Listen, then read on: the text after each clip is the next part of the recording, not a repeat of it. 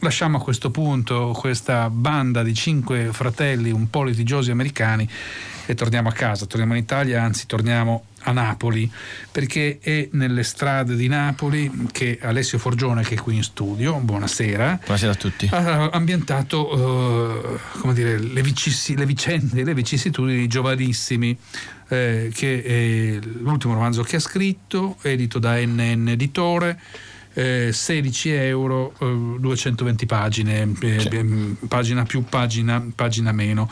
Eh, dicevo l'ultimo romanzo, ma è anche il secondo. Eh, come, come, questo, anche il primo, Napoli Mon Amour, lo dice un po' il titolo, era ambientato a Napoli.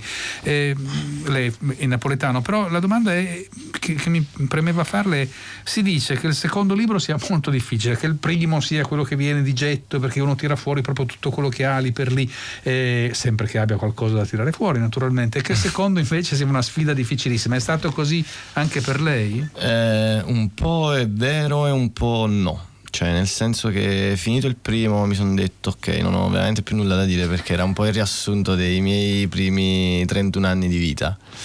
E questo qui invece è nato in, eh, originariamente era un, era un piccolo racconto di 5.000 parole. E poi mi, alla firma del contratto del primo libro parlando con il mio editore loro mi chiesero ma hai qualche altra cosa in cantiere? Io in quel momento dovevo per forza necessariamente dire di sì e quindi sì, ah, sì ho la storia di questi due adolescenti napoletani però non era assolutamente vero e quindi firmai il contratto per il primo tornai a casa e cominciai il secondo e poi da lì tutto è venuto un po' da sé. Cioè la difficoltà più grossa è stata trovare il tempo necessario per, per scriverlo, però di per sé io cioè, non mi sono sentito sotto, sotto, sotto pressione. Ah, ottimo, allora diciamo intanto questi giovanissimi a cui il titolo richiama sono un gruppo di adolescenti tra i quali svetta la figura di Marocco che non è tanto marocchino ma è semplicemente un ragazzo dai colori, dai capelli particolarmente scuri e quindi rimandano a questo che in qualche modo cercano di crescere e lo fanno non senza difficoltà, non senza paura, non senza spavalderia. Io mi ero appuntato tre parole, amaro, tenero, crudo. Eh, amaro perché tante sciagure, tante vicissitudini attraversano questi ragazzi, tenero per i sentimenti che lo attraversano e crudo per la lingua.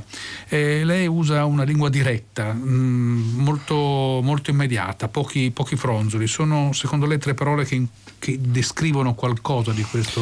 Uh, sì, mi ci ritrovo in tutte e tre. Sicuramente um, cerco di scrivere nella maniera più sincera possibile, cioè non cerco di um, come dire, allontanare quel che sto parlando dalle cose di cui voglio parlare, cioè non cerco di fare step intermedi, ma proprio di andare dritto al punto.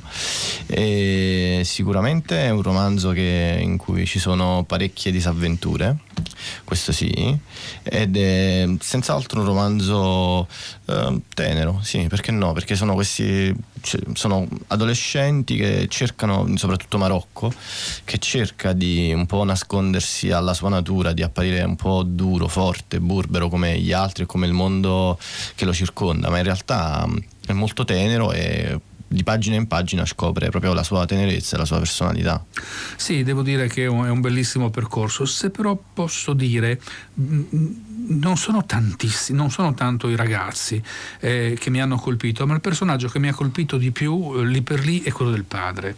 Eh, forse per un'affinità d'età, non, non, non, per altro, non sono padre, quindi non mi sono identificato in quello, però c'è in questo padre abbandonato dalla, dalla moglie, che è il grande problema con cui in realtà Marocco si, si confronta in tutto il libro, un rigore e una dolcezza che convivono in questa strana figura che, che sono di, di, come dire, molto ben tratteggiati nelle, nelle, sue parole. Da dove nasce questo personaggio? Da dove nascono i suoi caratteri? Um, questo proprio non lo so, a dire il vero, cioè proprio non, non, saprei.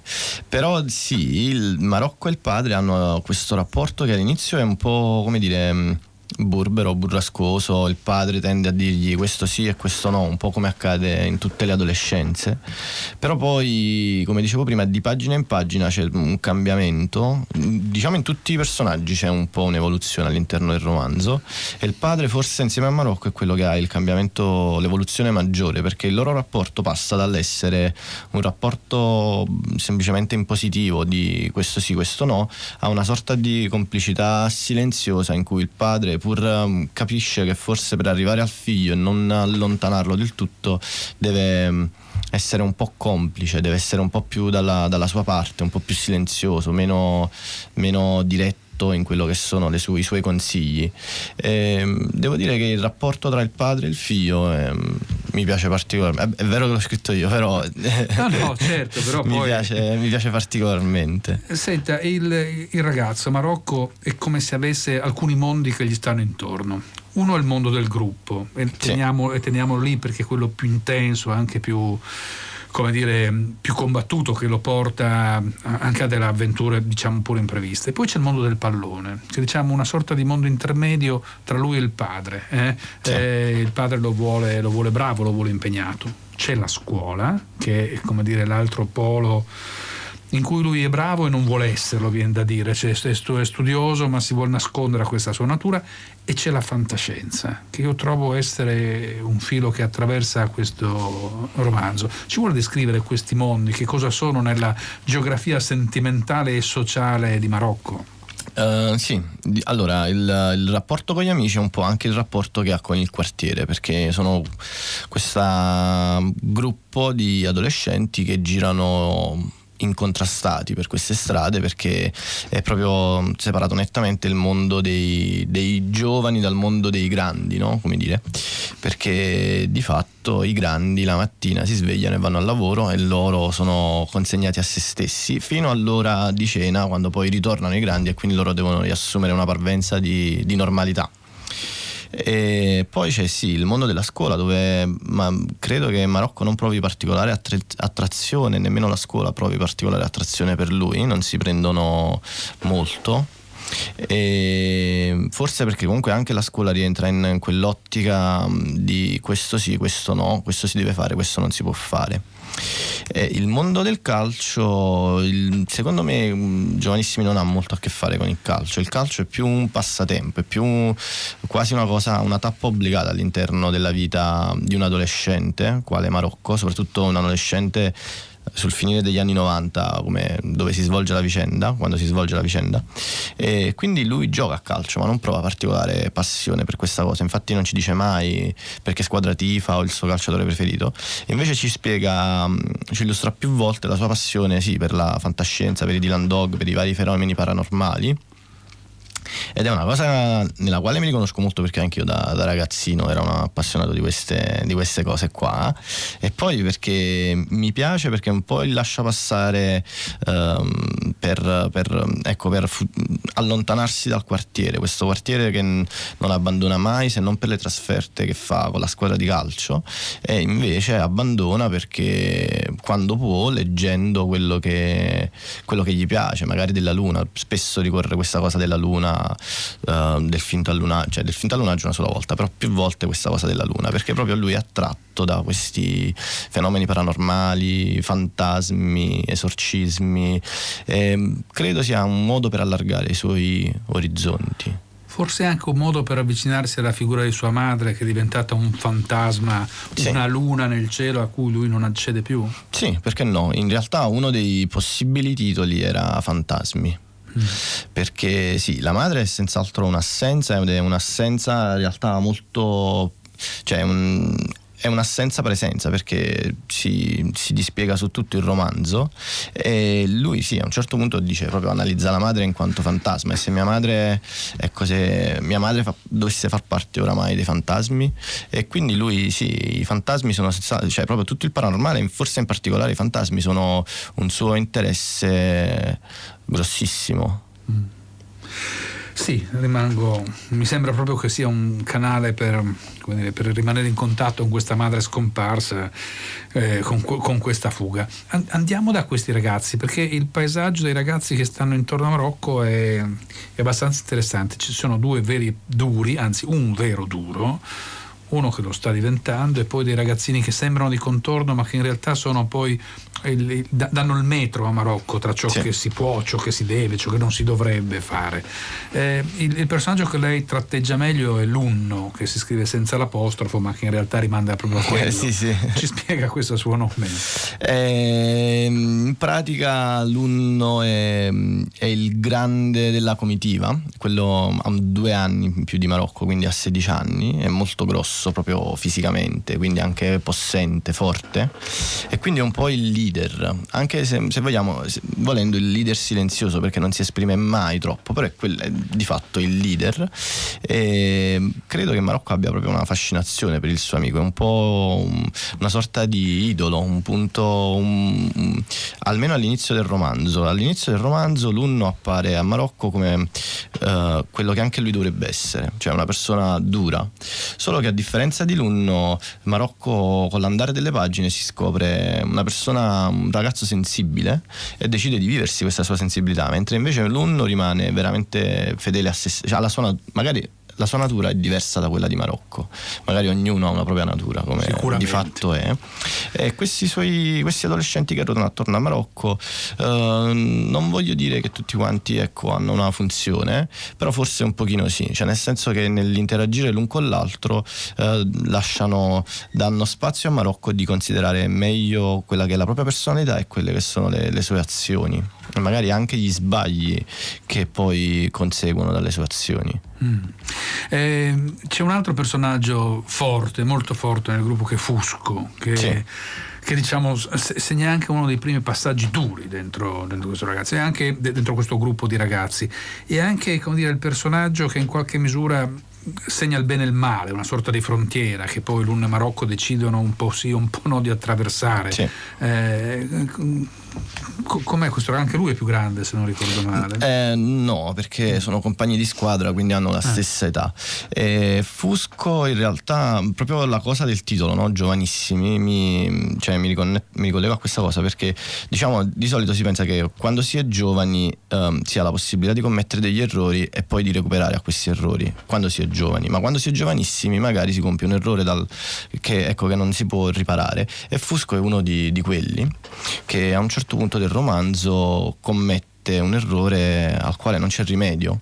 E questa cosa pure secondo me segna assolutamente una sorta di proprio spartiacque tra un prima e il dopo anche nei rapporti con il padre perché il padre ecco venuto a sapere della vicenda di questo Fusco eh, decide di non usare più il pugno duro con il figlio ma di diventare mm, ecco, non, non, complice al 100%, però sicuramente più è destinato all'ascolto di più. Ecco. E, ehm, sì, ci sono, insomma, dire, nel, nel, romanzo ci sono senz'altro diversi accadimenti eh, violenti o eh, spero di averli trattati sotto un in modo normale, cioè in realtà proprio quello che mi interessava era trattare il tutto nella maniera più normale possibile, perché quando la violenza diventa straordinaria in realtà la stiamo anche un po' giustificando, cioè stiamo cercando di, di capirla, invece quando fa parte della normalità è perché ci è entrata proprio dentro nei nostri comportamenti usuali.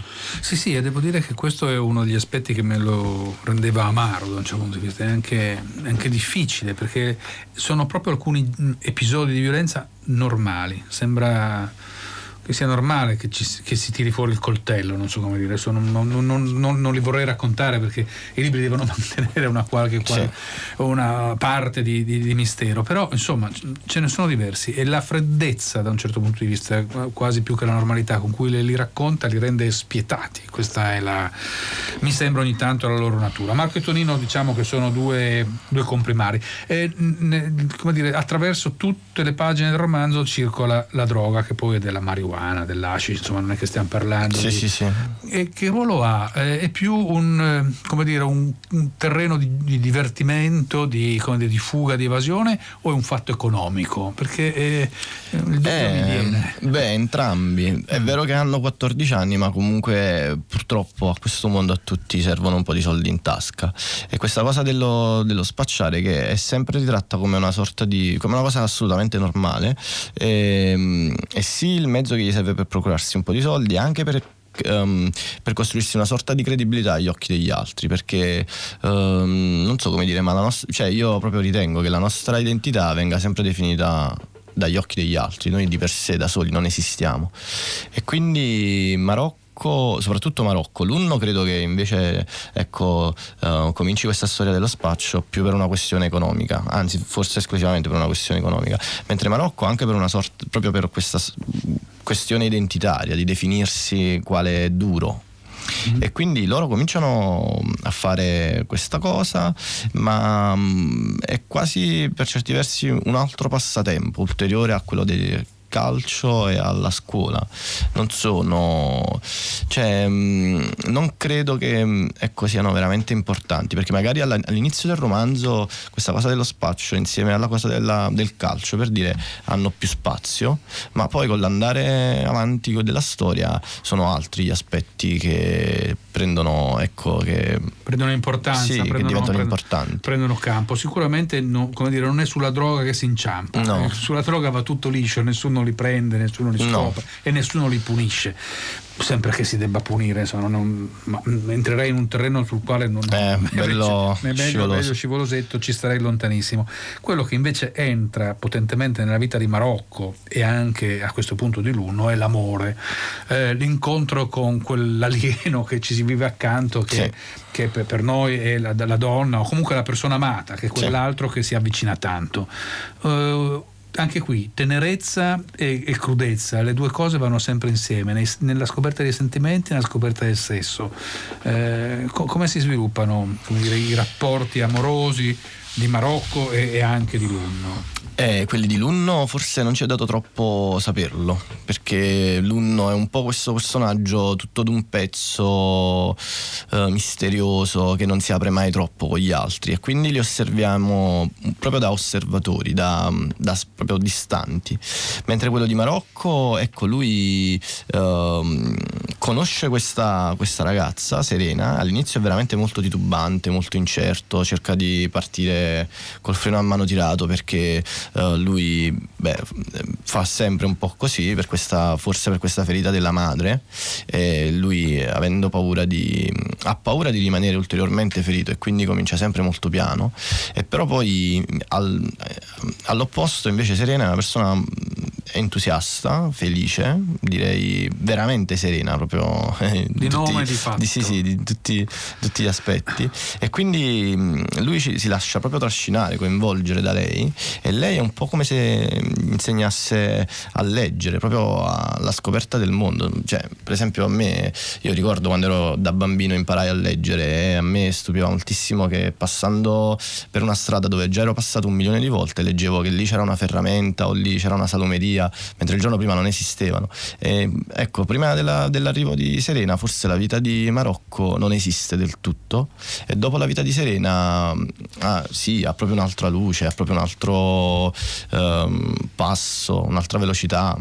Quasi come se lei gli insegnasse una grammatica dei sentimenti. Sì, sì, sono, sì, sono assolutamente d'accordo con questa cosa. Mm. Perché di fatto Serena arriva e um, gli fa scoprire um, proprio che esiste l'altro e che l'altro non è necessariamente una minaccia. Può esserlo, è chiaro. Però ecco, se uno si, si rifiuta la minaccia a prescindere non va da nessuna parte. E quindi gli altri sì, possono ferirci, però magari prima di quel momento ci sarà tutto un percorso di arricchimento. E quindi lui si lancia, scopre quelli che sono i sentimenti, anche il corpo delle, delle, delle donne attraverso questa ragazza che veramente lo fa sbocciare o stappare, non so, sì, qualcosa del genere. Sì, sì, sì, lo libera da un certo punto di vista. Ecco, è proprio in questo momento, mi sembra che il padre capisce qualcosa e che diventa complice o, o semplicemente lascia un, un, piccolo campo a questo suo figlio, anche l'idea di lasciargli andare a fare delle vacanze. Sì. È un padre in fondo coraggioso quello che lei ha disegnato. È un padre molto coraggioso anche perché, ecco, crescere un figlio, beh, io non ho figli, è un, molto a paura l'idea, eh, perché ci si consegna di fatto nelle mani di qualcun altro, però immagino che debba essere veramente di base base è molto difficile, molto, sì, molto difficile essere genitori, ma soprattutto essere un padre da solo che cresce un figlio in, in periferia, in un quartiere ecco, vivace, deve essere, cioè, deve essere una cosa veramente, veramente molto complicata. Con, dalla, il padre secondo me è molto protettivo, cerca di, proprio di fargli da schermo uh, e tenere il mondo lontano.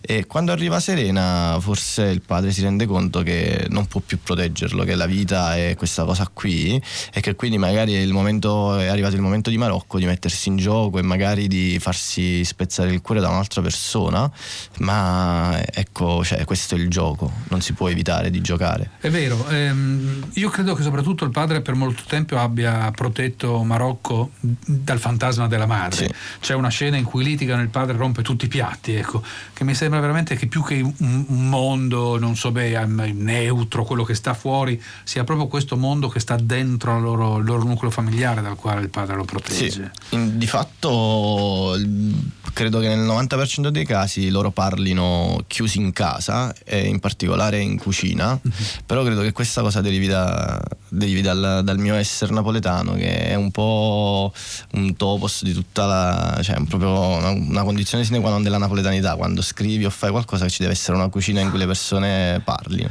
De Filippo. Eh, sì, esattamente, esattamente. E quindi sì, quella, loro sono cioè, proprio come se si proteggessero all'interno della loro casa.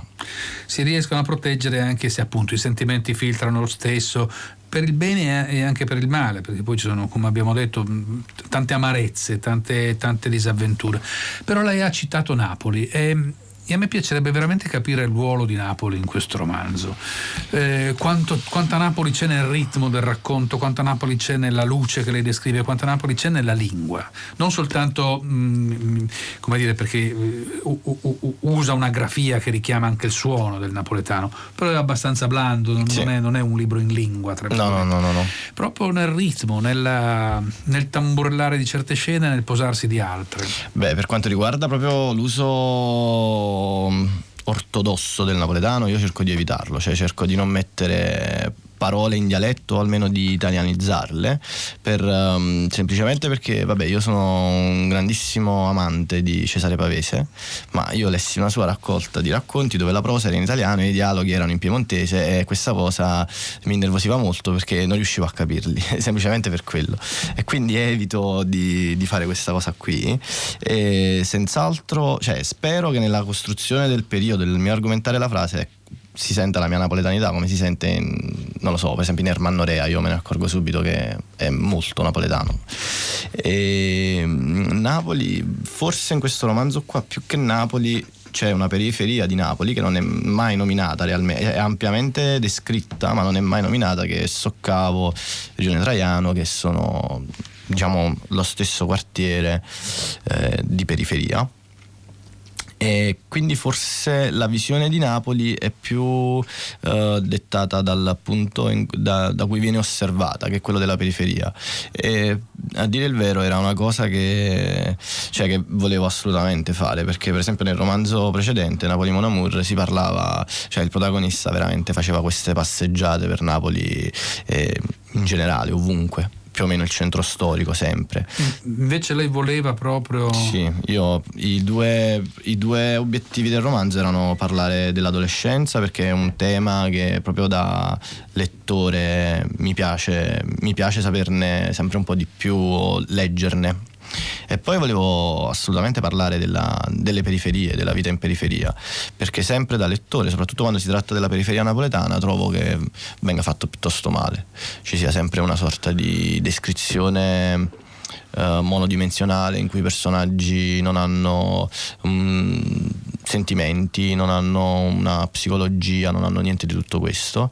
E invece io sono, beh, a parte tralasciando che ci sono cresciuto in periferia, ma io sono assolutamente convinto che tutti gli esseri umani posseggono, una, posseggono dei sentimenti e una psicologia propria.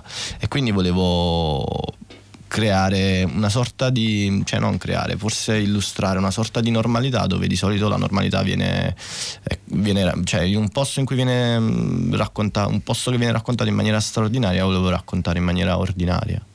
Eh, bello, credo che un po' lo stesso effetto lo facciano le spiagge e il mare e sono altri due paesaggi che lei racconta e descrive con una ehm, serena normalità. Eh, sono ricordi o sono fantasie?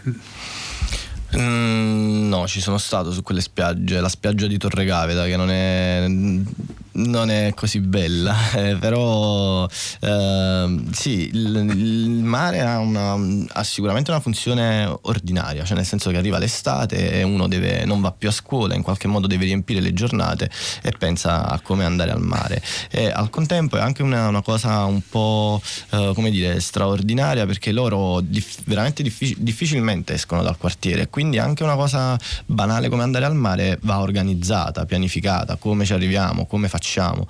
E quindi mm, eh, sì, forse è un po' dettato dal fatto che quando vivi in particolari zone della città il mare non è che non lo vedi molto frequentemente. Senta, lei dice di non scrivere in napoletano, ma usa il termine petardo. Che cos'è quando si fuma uno spinello il petardo? Eh, in realtà mm, non credo, non, non, sono, cioè non, non è napoletano. È, che... è un termine generico, non andiamo. Sì, sì, no, sì, sì no, quello non è napoletano. Però ci sono parole napoletane tipo sono. panaro, Ce adesso non mi vengono le altre. Però... Ma, no, ma, ma credo che chiunque lo legga le troverà con grande facilità. Io ringrazio molto Alessio Forgione per aver scritto Giovanissimi, l'editore NN per averlo averlo pubblicato, ricordo come sempre il prezzo che è di 16 euro, eh, pagine, non è, un, non è un librettino, sono 200, 220 pagine. E siamo arrivati alla sigla di chiusura, venerdì, l'ultima serata della settimana. Io saluto tutti gli ascoltatori e insieme a me li salutano Enrico Murgia alla console tecnica, Benedetta Annibali eh, in regia e soprattutto Susanna Tartaro che la curatrice del programma e poi Laura Zanacchi, Daniela Pirastru, Clementina Palladini, Lea Gemmato, Michele De Mieri, Carlo De Amicis che sono la redazione. Da Enrico Morteo un saluto a tutti gli ascoltatori, la linea passa a Paolo De Angelis a 6 gradi, ci risentiamo lunedì prossimo.